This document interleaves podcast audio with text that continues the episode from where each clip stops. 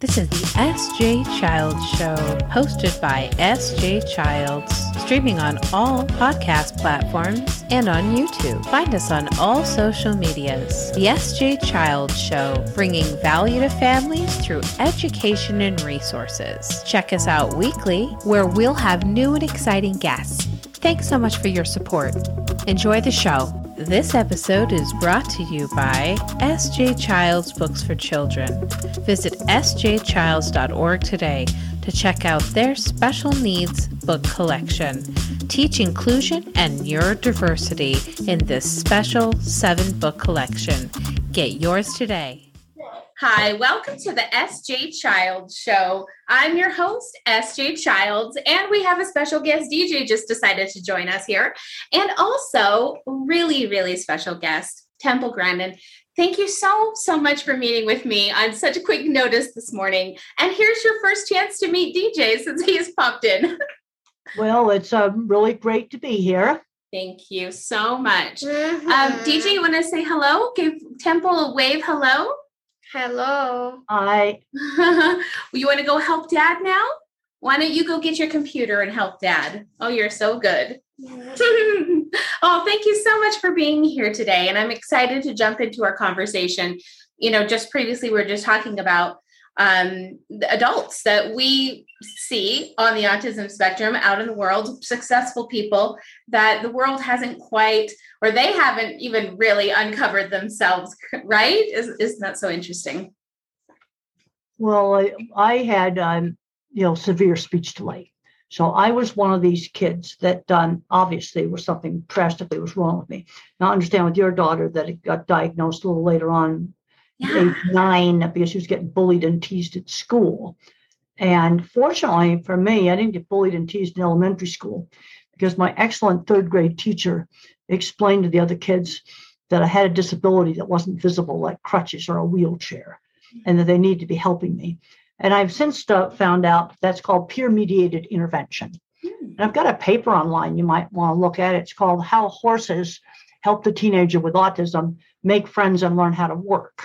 I love that. And I can't emphasize enough, friends through shared interests. Like, okay, what kind of things does your daughter like to do? Dinosaurs. She really likes, she has some good friends that she interacts with. And now we do online school. So not so much, she's not struggling with that. I think with the thing that we recognized with her kind of being overlooked was that she had dyslexia early on, and the teachers were said, "Oh, she's so kind, she's so sweet, she's smart. That's just we don't see how that could be possible." And as you well know, when I was 8, I didn't know how to read. Yeah, and I was one of the kids that learned with phonics, and my mother just taught me. First of all, get a book the kid's going to actually want to read. That's the first step. And mother would read out loud a page, and then she'd have me sound out a few words. And I look at some of this complicated stuff they've got online for phonics. I'm going, this is gobbledygook. Yeah. All mother did was pin the alphabet on the wall and have me learn the sounds. Now, I already knew my alphabet song. That's already got most of your long sounds already in it. And it wasn't that hard. But I want to warn you, some kids are whole word learner. They're going to learn better with whole word and not the phonics. Yeah, definitely. What kind of kid they are. And that's what kind DJ. DJ was diagnosed at 16 months old, so very early. And he was reading at 1-year-old. So when he was 12 months old and already reading things on the screen and interacting, I, was so excited. But then when 16 months rolled around and his pediatrician said, well, he should be doing these other things. Like, yes, reading is great, but that's not what we're looking at for developmental skills. And well, you still let him do reading, but we have to work on other things. Yeah. Like using utensils. Exactly. I'm seeing a lot of kids, they get a label and it's actually kind of holding them back in some ways. Yeah. That's why I did this book with Deborah Moore on navigating autism. And Deborah Moore came up with this saying, label locking, where people get so locked into the label, they don't see the whole kit. Mm-hmm. Mm-hmm. And we've got to get these kids out doing things. There's a tendency to overprotect them. Now, no surprises. Yeah. But give them choices. Mm-hmm. When I was your daughter's age, I was going in stores and buying things on my own. Yeah. Exactly. Yeah. And if it wasn't the day and age that it was, I think that she would be mature enough to do that as well. I think that the things that we see kind of brought up the idea of autism for us was in social behaviors, was in not knowing how to navigate, or a lot of masking and coming home and kind of being just, kind of letting it out and just being, so tired because she'd been out there masking with these other children and trying to kind of fit in, if you will, but feeling different.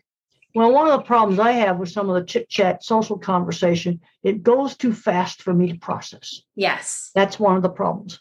But I want to really emphasize friends through shared interests. I love that. Because I got bullied in high school, and horses and model rockets and electronics were activities where I had friends through shared interests. Yeah. And we need to be working on those sort of things. Yeah. And bullies did not participate in those activities. It's kind of like the saying goes, like-minded, right? Stick to your great minds think alike. Like think with your like-minded tribe. But the big problem I'm seeing right now with fully verbal teens is not learning life skills. Shopping, saving money, driving. All of these things, if I hadn't learned to drive, I would not have been successful in the livestock industry. Yeah. Your job opportunities are really restricted if you don't drive. What are some... now I'm a professor of animal science at Colorado State University. Oh my gosh, congratulations. And when I was a lot younger, nobody thought I was going to be able to do something like that. I think that's amazing. And the same thing, isn't that, what do you think about that when you hear of some of these psychologists giving, parents the diagnosis of your child will never, they'll never do this, they'll never do that. Isn't that just devastating for those parents? Well, on top of this, you got to, what I've learned about different kinds of thinking, I'm a visual thinker. So everything I think about is a picture. You see, nothing's abstract. Also a bottom-up thinker. I use specific examples to form concepts. Then you have the mathematical minds. Yeah. They run Silicon Valley. A lot of them are autistic. But your verbal thinkers, people that tend to be more verbal thinkers, they're very top-down. And they'll make big generalizations about autism or about an inclusive classroom or some other thing like that, and make big generalizations, but with no specific information on how do we actually implement that. Yeah. I mean, being a visual thinker, when parents ask me questions, so what do about autistic kids? I got to know, is it a 2-year-old that needs to go into early intervention? I'm going to give you a very different answer than maybe your daughter who's being bullied in school, an adult, Yes. Can they talk? What were they capable of doing? Yeah, definitely. I'm a big believer in developing strengths. Take the thing the kid's good at and develop it. And in my book, The Autistic Brain, I discuss the different kinds of thinking. And there's scientific research that visual thinking exists, mathematical thinking exists, and verbal thinking exists. And when I was young, I did not know that other people thought in words. Yeah. I thought everybody thought in pictures. Isn't that interesting? So I just didn't know. Yeah. And then it was a shock to me in my 30s, late 30s, to find out that other people think in words. Yeah. And a word thinker tends to overgeneralize. Interesting. And the picture thinker and the math thinkers, we give you too many details. But you have to have some details, because how can I answer mom's question if she says, how do I teach my kid? Well, I don't know. Is he a teenager? Yeah. Is he a 3-year-old? Can they talk? I mean, I've got to know more about them before I can even answer the question. Absolutely. Yeah, the parameters really need to be defined. And, in our household, we have found, I think when we realized my husband was on the spectrum and we were able to look back at his childhood and realize, okay, wait, this was done wrong. This wasn't looked at correctly. This could have gone better. We could have. Now you said that he's on the spectrum and he's an independent contractor. Yes. Yes. What kind of contracting does he do? Construction, home construction. Homes. Mm-hmm. Building entire homes. Oh, yes. And everything from, I think he says from, demo to doorknobs is what he says about that. Okay. Well, that's good. A lot of people on the spectrum that have been very successful, like say Elon Musk, for example, when I first read Ashley Vance's book about Elon Musk, I thought he was autistic. I put these Post-it notes in here where I thought he was autistic, and now he's disclosed publicly, so I can say it. But that he has his own business. I have my livestock handling stuff was all my own business. And a lot of people that are on the spectrum that are successful have their own businesses. Yeah. But there are also some, one that works in sales for a big bank. Yeah. And sell specialized banking products, or somebody else is in an office supply store and they like him because he knows every product in the storeroom number and the name of the product and what it does. Isn't that the truth? No, there's so many skill sets. And I love that you say to focus on the strengths. I say that to my parents that I, coach and look after too, is focus on their strengths.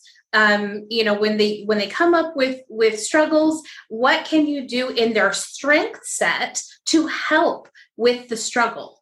And we try to do that in our home a lot too. We really kind of let our kids take the wheel and show us the way that works for them. Just like you said, with learning your child's thinking pattern, learning what their learning style is, that's kind of the key to helping them. Well, the other thing, I get very concerned about is, kids just not learning basic skills, shopping, things like this, things that I was doing when I was 7 and 8 years old. Really, really big problem. The other big problem right now is video game addictions. Yeah, that's right. And we've got to control it. They are not having good outcomes. They're not becoming video game designers or programmers. Right. And we've got to control that. Now, I know that some of these kids get social interactions with some of these games where they can talk. So you don't want to totally ban that, but it needs to be limited because the outcomes are not good. Mm-hmm. They're ending up on a disability check when maybe they ought to have their own business or go on and get a job and have a life. Yeah, absolutely. What do you think kind of accommodations, maybe as an adult with autism going into the workplace is, do you think that you should go in and say, I have autism. These are the kind of accommodations that I'd like to have? I think it depends upon the situation. Mm-hmm. When I'm working independently, I would go into a meat plant, design a facility, start up, get out of there, and avoid a lot of the office politics. Yeah, I never disclosed. But I did, when I look back on project meetings, I would disclose certain needs I had, like I like homework. I need to know exactly what the boundaries of this job is. My design responsibility stops at this point on the rail. I need to know what land I can use that's on the site. Very specific, parameters of the job. Also, any task that involves a sequence, I need to make myself a checklist of the steps to do something. I remember in the 70s, I was working at Farm Magazine. We got this thing called a photo comp set machine. It was like a very, very crude early word processor the size of a desk, and I was learning how to operate that, and I had to make myself a checklist because I do not remember verbal sequence. Mm-hmm. I have to have a checklist. There are some individuals where certain lights will flicker, and that will drive them just crazy, and that has to be fixed. And you get their desk over by the window, might fix that. Some people might need, some breaks, sensory breaks. The other thing is, I talked to a lot of granddads that were brought up in the 50s, like NASA space scientists and other ones, where they found out they were autistic when the grandkids got diagnosed. But that grandfather had a paper route. They learned skills, and they learned skills that I see too many moms are too overprotective, and the kids aren't shopping. Yeah. Yeah. And this is no excuse for that. And your daughter, the next time you buy gas, what I recommend that you do is hand her $5 while you're pumping the gas and send her into the shop to buy a jug of milk or some other thing in the shop. Yeah. And you're right there. You can see in there. Mm-hmm. But I'm seeing a lot of moms that can't let go. on just the most basic stuff like this. Yeah, definitely. I think that's wonderful advice. And I hope that our viewers and listeners definitely take some notes and are gaining some. Well, I had a 12-year-old girl walk up to me at one of the airports. We were sitting in the gate waiting for a flight. And I was talking to her and her mom, and I found out she'd never shopped. So I pulled $5 out of my wallet and I said, see that store across the hall? Go in there and buy something. And we could see the store. It was across the hall. And she bought a drink and came back and gave me the change. Yeah.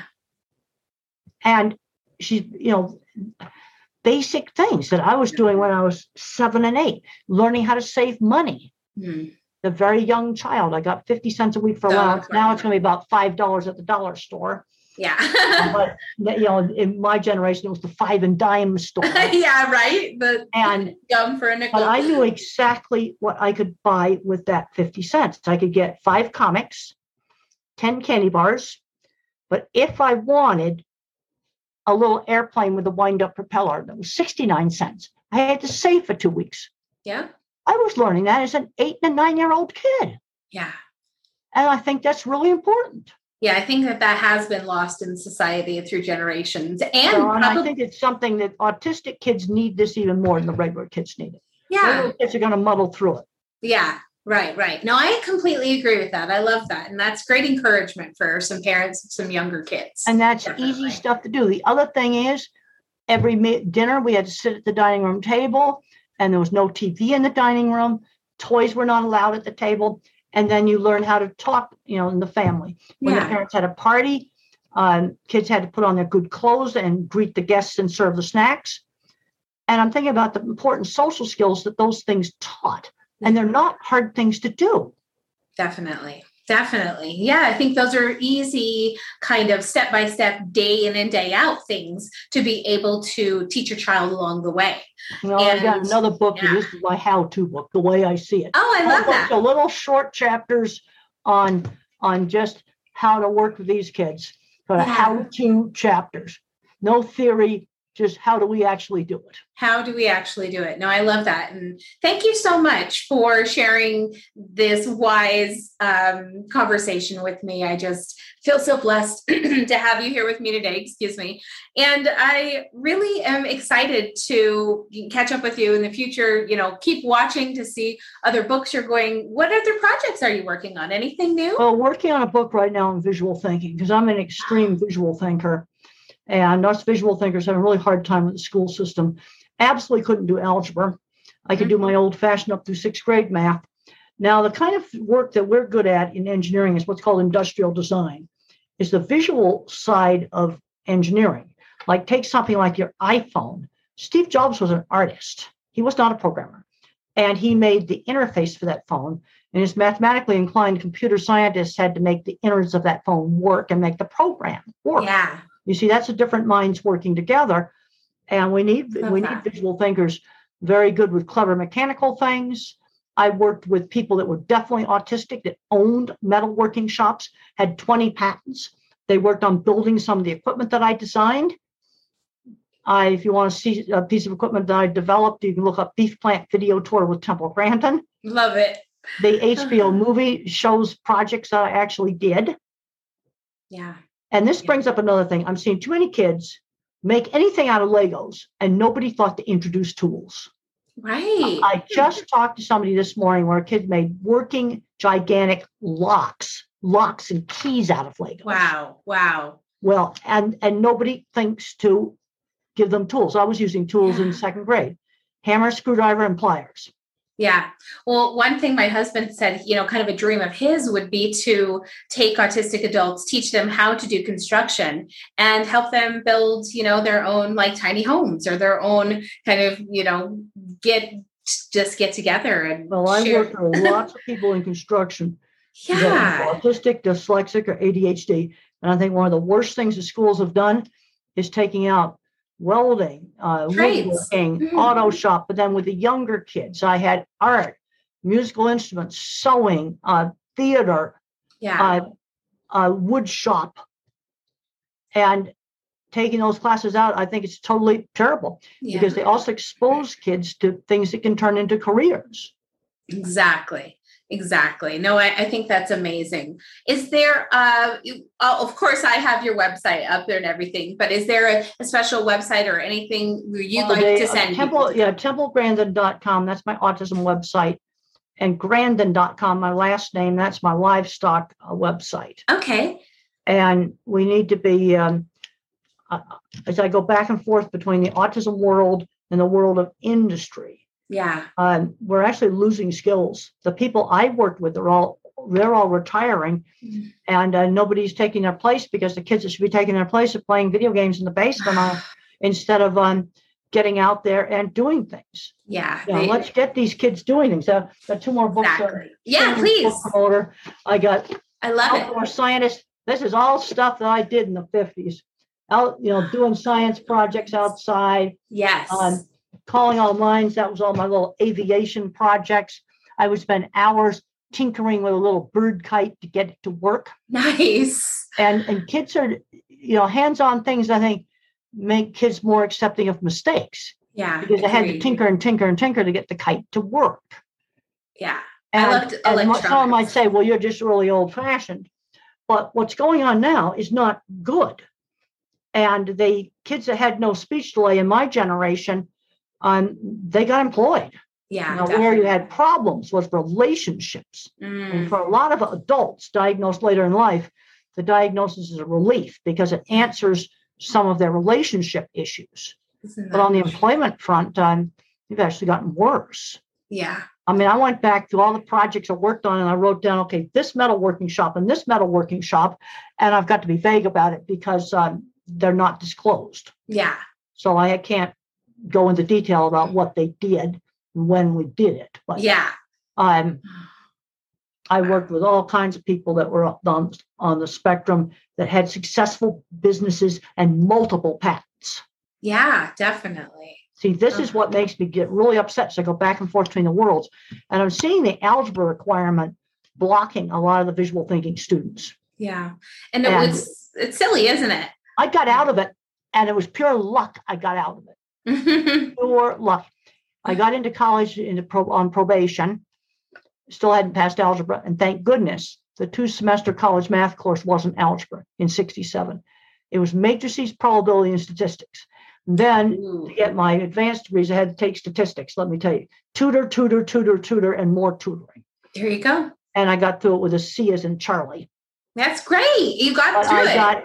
I got lots of other good grades to counteract that. Yeah, that's wonderful. What do you think about, in pushing our kids to go to college too? I mean, I think that's probably something that, like you said, these protective moms, they would all, I don't know, that's kind of a lot of pressure for my kid to handle, things like that.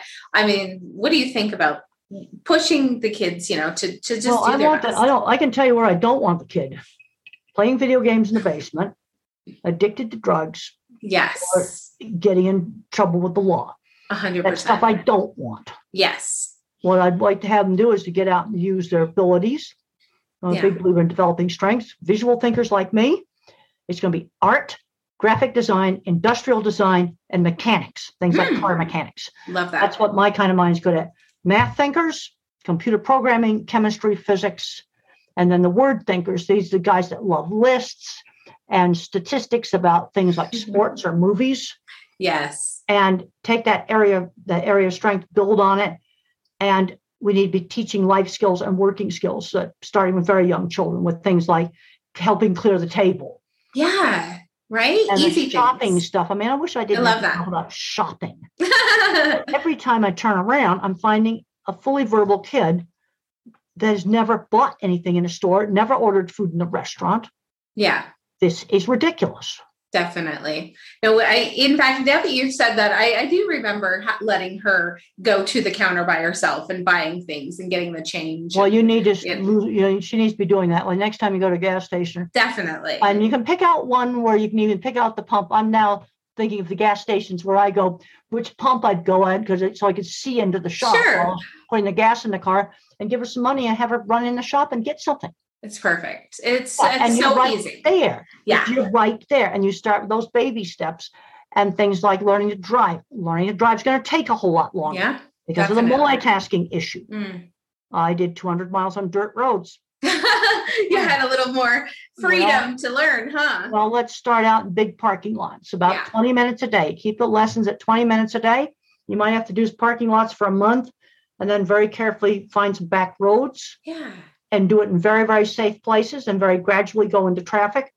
But learning to drive was really, I could not have done livestock as a career if I had not learned to drive. It's just that simple. Definitely. And the mom's scared. And I go, wait a minute, I'm talking about the middle of a dry field. Yeah. Nothing to hit. The cattle are there, they'll get out of the way. The middle of a giant parking lot, and find one that has no lamppost to hit. Yeah, right. There's nothing to hit. Yeah. What are you afraid of? Yeah. Definitely. That's where you start. I love that. And driver's ed often pushes them into it way too fast. Mm-hmm. Don't get into that trap. Yeah. Just spend a little bit of extra time. Like you said, extra tutoring, extra time, more practice, the better skills. Oh, and things like the shopping stuff. Then you gradually do the gas station thing a few times. And then when we're at a restaurant, she needs to order herself from the menu. Mm-hmm.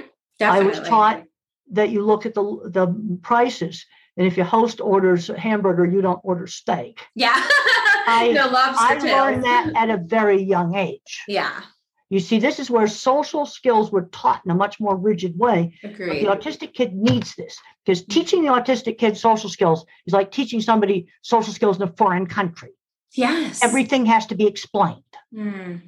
That's so good. And it's really important that we take the time to explain it to our children, even, the parents that think, oh, I don't think, Joe could understand this concept. Well, it's not a concept. Fair. All right, let's get back to our dinner table in the 50s. Okay, let's say I reached across the table and grabbed the serving dish of the mashed potatoes. And I said, we had these blue and white china serving dishes. They were really pretty. And I reach across, and Mother didn't scream no. She didn't ever scream no.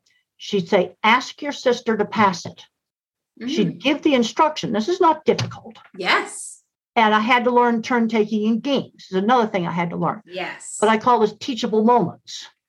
Okay, let's say I started picking up on mashed potatoes with my hands. That's totally disgusting.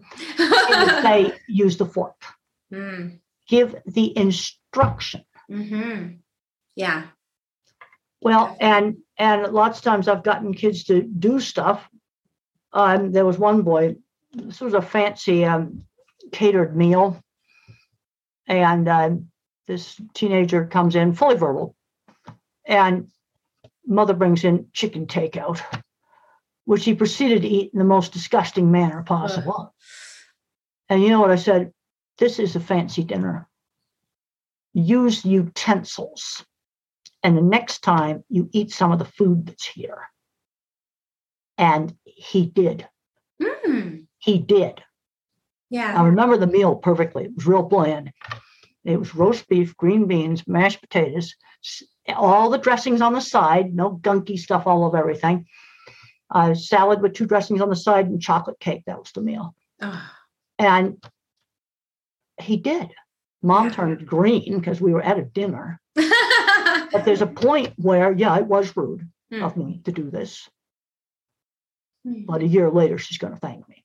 Yeah. And I've had moms come up to me. I got her 11-year-old using the men's room. Oh. She was taking her fully verbal 11-year-old into the ladies' room. I said, I'm going to do something about this. And we were at a restaurant, and I found out about this fully verbal kid. And I just casually during the meal said, boys don't talk in bathrooms. Girls talk in bathrooms. Boys, you go away from the other guy. You look at the wall. You do your business. You leave. And then at the end of the meal, I just casually said, time to use the men's room. He got up, used it. And you know what? He's been using it ever since. That was expectations, right? When we give our kids that expectation, like you said, just give them that instruction, guide them. Oh, gave them the rules. But also, then you have to worry about sensory overload can be a problem. Yeah. You can get into some very noisy environments that they just can't tolerate. But the problem is, if you wear a headphone like what you've got on all the time, their ears will get more sensitive. Sure. I like what you say about having them press a button or honk a horn on their own, or going and engaging in those fear when they're afraid of something, kind of facing it and engaging in it instead. But when they control it, yes, when they control that horn, they may be able to learn to tolerate it. Mm-hmm. When they control it, this is very, very important. Yeah. When they control it. But then there's other situations like a really chaotic football game or something like that, or a crazy store at Christmas time. A lot of multitasking, that would be not a good job. Chaotic store at Christmas time, that will not work. Yeah, definitely. And the sensory problems are real. Yeah. What do you have any now that you are an adult? Do you still have some sensory things that you deal with? Well, I still have some problems like finding pants that don't itch, especially if you sit on long flights. Yeah. Finding pants that don't itch. And then I find a brand I like, and then they change suppliers. Ooh. And then they itch. I've had that happen. Yeah. I hate that. I hate that too. And the noise sensitivity, I do flinch more than most people do, but I can tolerate it now. When I was a little girl in the early 70s, my garbage truck would come around the neighborhood, and I would run into my room and cover my head with my pillow. And I have what's called microtia, outer ear microtia, little teeny tiny ears. Mm. And so, I didn't know that wasn't a sensory issue until I was an adult, and then thought, oh my gosh, okay, wait, I'm learning more about the sensory issue. That sounds a lot like when I was little, I had to run away from the trash man, from the garbage truck coming down the road. Yeah, so interesting. And then finally get older, you get more used to it. Yeah. But if a kid wears headphones all the time for noise sensitivity, the ear will get more sensitive and worse. So what you want to do is have them off most of the time, but give them control. You can have them with you. You can have them with you all the time. Yeah. Try not to wear them. And then there's a few horrible places, like this particular garbage truck. Then you put them on for that. Yeah, and then when the garbage truck is gone, you take them off. Yeah, that's really great advice. I just love that.